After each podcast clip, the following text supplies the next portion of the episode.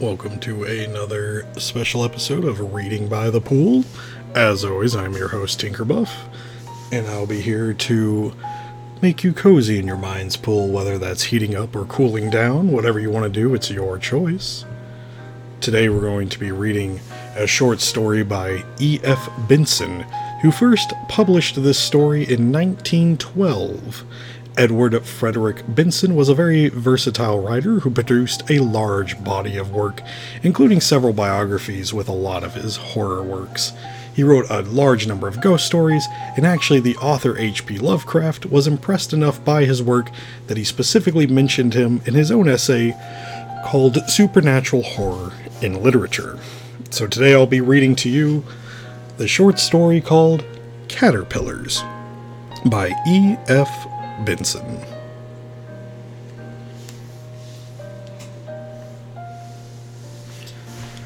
I saw a month or two ago in an Italian paper that the Villa Cascana in which I once stayed had been pulled down and that a manufactory of some sort was in the process of erection on its site. There is, therefore, no longer any reason for refraining from writing of those things which I myself saw or perhaps imagined I saw in a certain room on a certain landing of this villa in question, nor from mentioning the circumstances which followed, which may or may not, according to the opinion of the reader, throw some light on or be somehow connected with this experience. The Villa Cascana was in all ways but one a perfectly delightful house, yet, if it were standing now, nothing in the world, I use this phrase in its most literal sense, would induce me to set foot in it again, for I believe that it had to be haunted in a very terrible, impractical manner.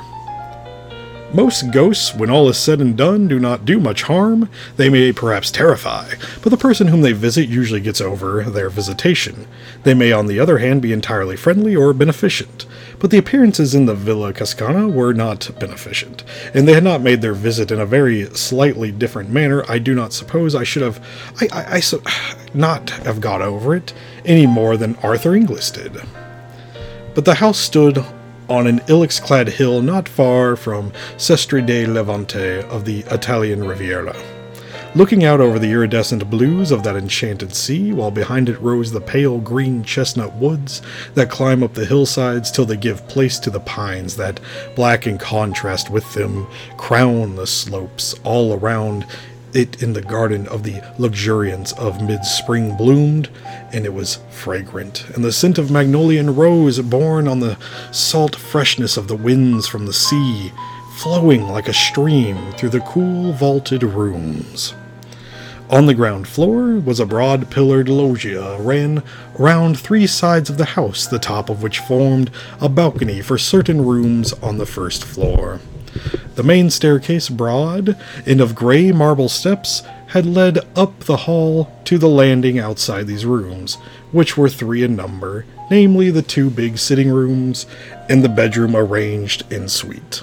The later was unoccupied, as the sitting rooms were in use, for these main staircases were continued to the second floor, which were situated certain bedrooms, one of which I occupied, while the other side of the first floor landing, some half a dozen steps, led to another suite of rooms where at the time I am speaking of was Arthur Inglis, the artist. He had his bedroom and studio. Thus, the landing outside my bedroom at the top of the house commanded both the landing of the first floor and also the steps that led to Inglis's room. Now, Jim Stanley and his wife, finally, whose guest I was, occupied rooms in another wing of the house, where also were the servants' quarters. I arrived just in time for lunch on a brilliant noon of mid May. The garden was shouting with color and fragrance, and not less delightful after my broiling walk up from the marina should have been the coming from the reverberating heat and blaze of the day into the marble coolness of the villa. Only, the reader has my bare word for this and nothing more, the moment I set foot in the house, I felt that something was wrong. This feeling, I may say, was quite vague, though very strong, and I remember that when I saw letters waiting for me on the table in the hall, I felt certain that the explanation was here. I was convinced that there was some sort of bad news for me, yet when I opened them I found no explanation of my premonition, no, no, my correspondence all reeked of prosperity. Yet this clear miscarriage of presentiment did not dissipate my uneasiness. in that cool, fragrant house, there had to be something wrong. I am at pains to mention this because, to the general view, it may explain that though I am as a rule so excellent a sleeper, that the extinction of my light on getting into bed is apparently contemporaneous with being called on the following morning. I slept very badly, though, on my first night in the Villa Cascana. It may also explain the fact that when I did sleep, if it indeed in sleep that I saw what I saw, I dreamed a very vivid and original manner, original that is to say, in the sense that something that, as far as I knew, had never previously entered into my consciousness, usurped it then. But since, in addition to this evil premonition, certain words and events occurred during the rest of the day, might have suggested something of what I thought had happened that night, and it will be well to relate them now. After lunch, then I went around the house with Miss Stanley, and during our tour she referred, it is true, to the unoccupied bedroom on the first floor, which opened out of the room, which is where we had lunched. We left that unoccupied, she said, because Jim and I have a charming bedroom and dressing room, as you saw, in the wing, and if we used it ourselves, we should have to turn it into a dining room, as you saw in the wing, and if we used it ourselves, we would turn the dining room into a dressing room and have our meals downstairs. As it is, however, we have our little flat here. Arthur Inglis has his little flat in the other passage, and I remembered, aren't I extraordinary, that you once said that the higher up you were in the house, the better you were pleased, so I put you up at the top of the house instead of giving you that room there. It is true that a doubt, vague as my uneasy premonition crossed my mind, I did not see why Miss Stanley should have explained all this, if there had not been more to explain. I allow, therefore, that the thought that there was something to explain about the unoccupied bedroom was momentarily present in my mind. The second thing that may have borne on my dream was this. At dinner, the conversation turned for a moment on ghosts. Now, Inglis, with the certainty of conviction, expressed his belief that anybody who could possibly believe in the existence of supernatural phenomena was unworthy of the name of an ass. The subject instantly dropped from there. As far as I can recollect, nothing else occurred or was said that could bear on what follows. We all went to bed rather early, and I personally yawned my way upstairs, feeling hideously sleepy. My room was rather hot, and I threw all the windows wide, and, and from without poured in the white light of the moon and the love song of many nightingales. I undressed quickly and got into bed, but though I had felt so sleepy before, I now felt extremely wide awake. But I was quite content to be awake. I did not toss or turn, I felt perfectly happy, listening to the song and seeing the light. Then it is possible I may have gone to sleep, and, what follows, yes, may have been a dream. I thought anyhow that after a time the nightingale ceased singing and the moon sank. I thought also that if, for some unexplained reason, I was going to lie awake at night, I might as well read. And I remember that I had left a book in which I was interested in the dining room on the first floor, so I got out of bed, lit a candle, and I went downstairs. I went into the room saw on the side table the book that I had come to look for, and then simultaneously saw that the door into the unoccupied bedroom was open. A curious gray light, not of dawn nor of moonshine, came from it, and I looked in. The bed stood just opposite of the door. A big four poster hung with tapestry at the head. Then I saw that the grayish light of the bedroom came from the bed. For it was. There's something now are on the bed. It was covered with great caterpillars a foot or more in length, which crawled over it. They were faintly luminous, and it was the light from them that showed me the room. Instead of the sucker feet of ordinary caterpillars, they had rows of pincers like crabs, and they moved by grasping what they lay on their pincers and then sliding their bodies forward. In color, these dreadful insects were yellowish and gray, and they were covered with irregular lumps and swellings.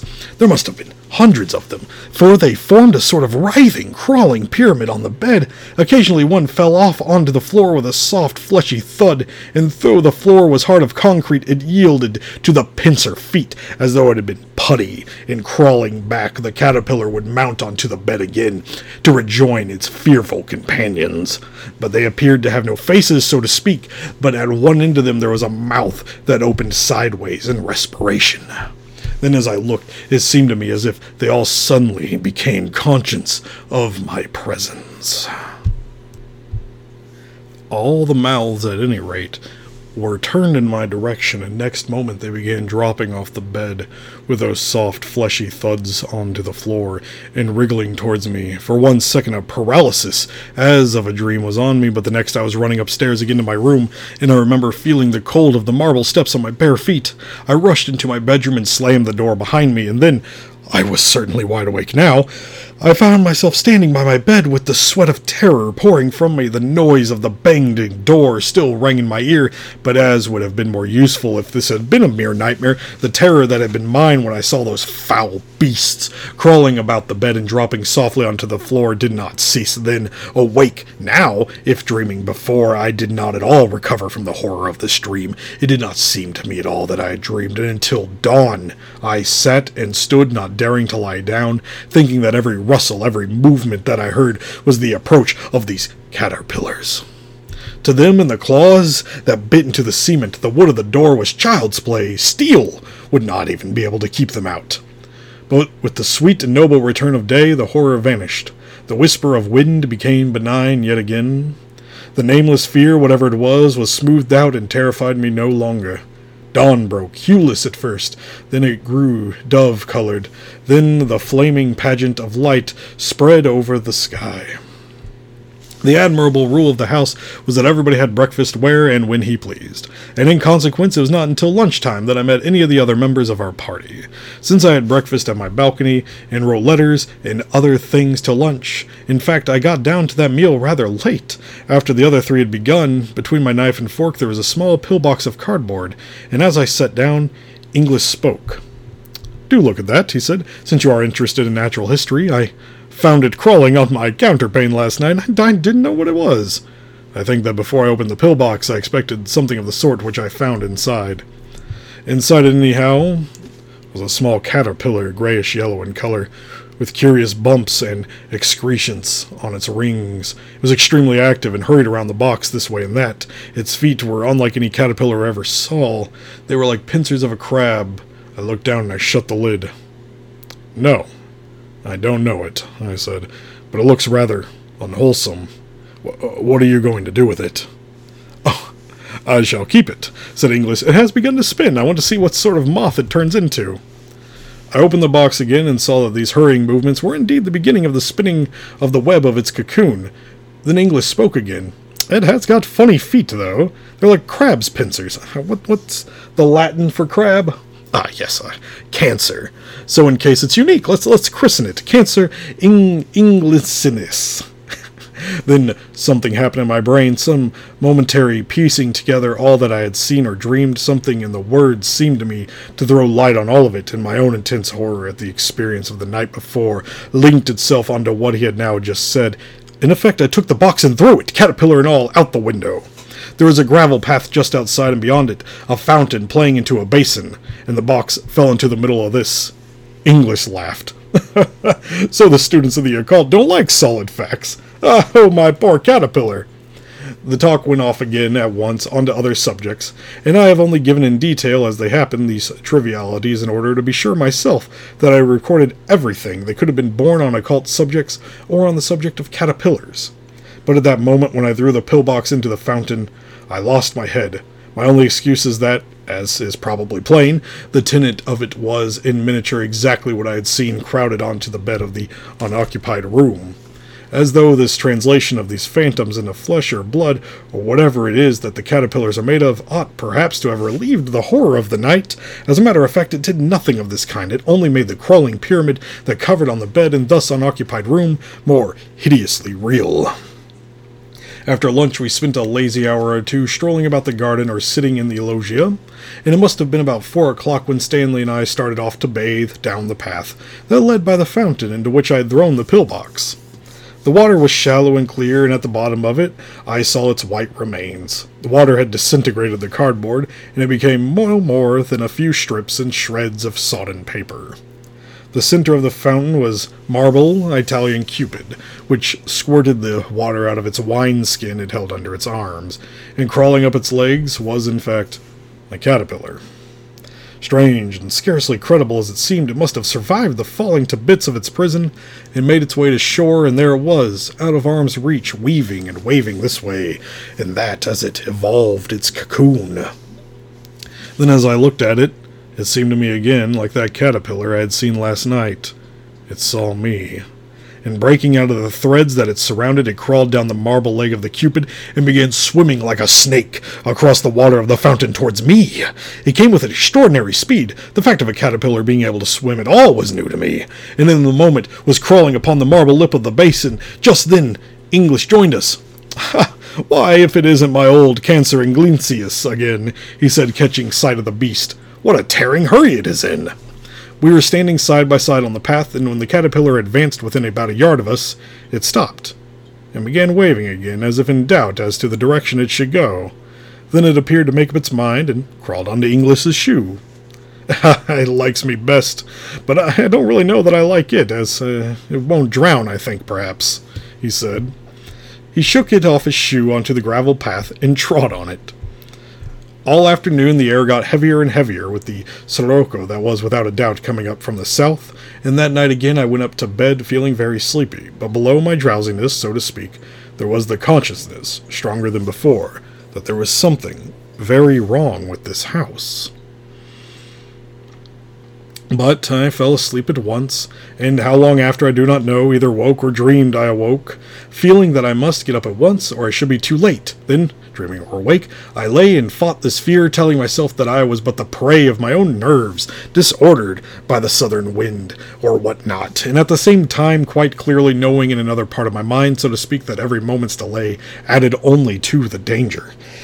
At last, this second feeling became irresistible, and I put on a coat and trousers and went out of my room to the landing. And then I saw that I had already delayed too long and that I was now too late. The whole of the landing of the first floor below was invisible under the swarm of caterpillars that crawled there. The folding doors into the sitting room from which opened the bedroom where I had seen them last night were shut, but they were squeezing through the cracks of it, dropping one by one through the keyhole, elongating themselves into mere strings as they passed, and growing fat and lumpy again on emerging. Some, as if exploring, were nosing about the steps into the passage at the end of which were Inglis's room. Others were crawling on the lowest steps of the staircase that led up to where I stood. Landing, however, was completely covered with them. I, I was cut off, and the frozen horror that seized me when I saw that I can give no idea in words. Then at last a general movement began to take place, and they grew thicker on the steps that then led to Inglis's room. Gradually, like some hideous tide of flesh, they advanced along the passage, and I saw foremost visible by the pale gray luminousness that came from them reach his door. Again and again I tried to shout and warn him in terror. All the time they would turn at the sound of my voice and mount my stairs instead. But for all my efforts, I felt that no sound came from my throat. They crawled along the hinge crack of his door passing through as they had done before, and still I stood there, making impotent efforts to shout to him to bid him escape while there was still time. At last the passage was completely empty. They had all gone, and at that moment I was conscious for the first time of the cold of the marble landing on which I stood barefooted. The dawn was just beginning to break in the eastern sky. Six months after I met Miss Stanley in the county house in England, we talked on many subjects, and at last she said, I don't think I've seen you since you got that dreadful news about Arthur Inglis a month ago. I haven't heard, said I. No? Oh, he's got cancer. They don't even advise an operation, for there is no hope of a cure. He is riddled with it, the doctors say. Now, during all these six months, I do not think a day had passed on which I had not in my mind the dreams, or whatever you'd like to call them, which I had seen in the Villa Cascana. It is awful, is it not? she continued, and I feel I can't help feeling that he may have. Caught it in the villa? I asked. She looked at me with blank surprise. Why, why did you say that? she asked. How did you know? Then she told me. In the unoccupied bedroom a year before, there had been a fatal case of cancer.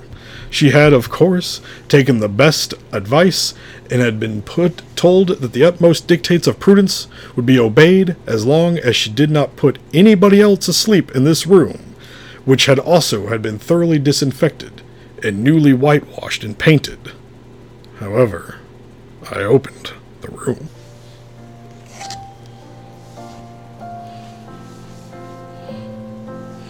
Alright, guys, that's the end of Caterpillars by E.F. Benson. I hope you guys enjoyed this short and strange tale about these silly caterpillars. Alright, that's all. I'll see you guys next week.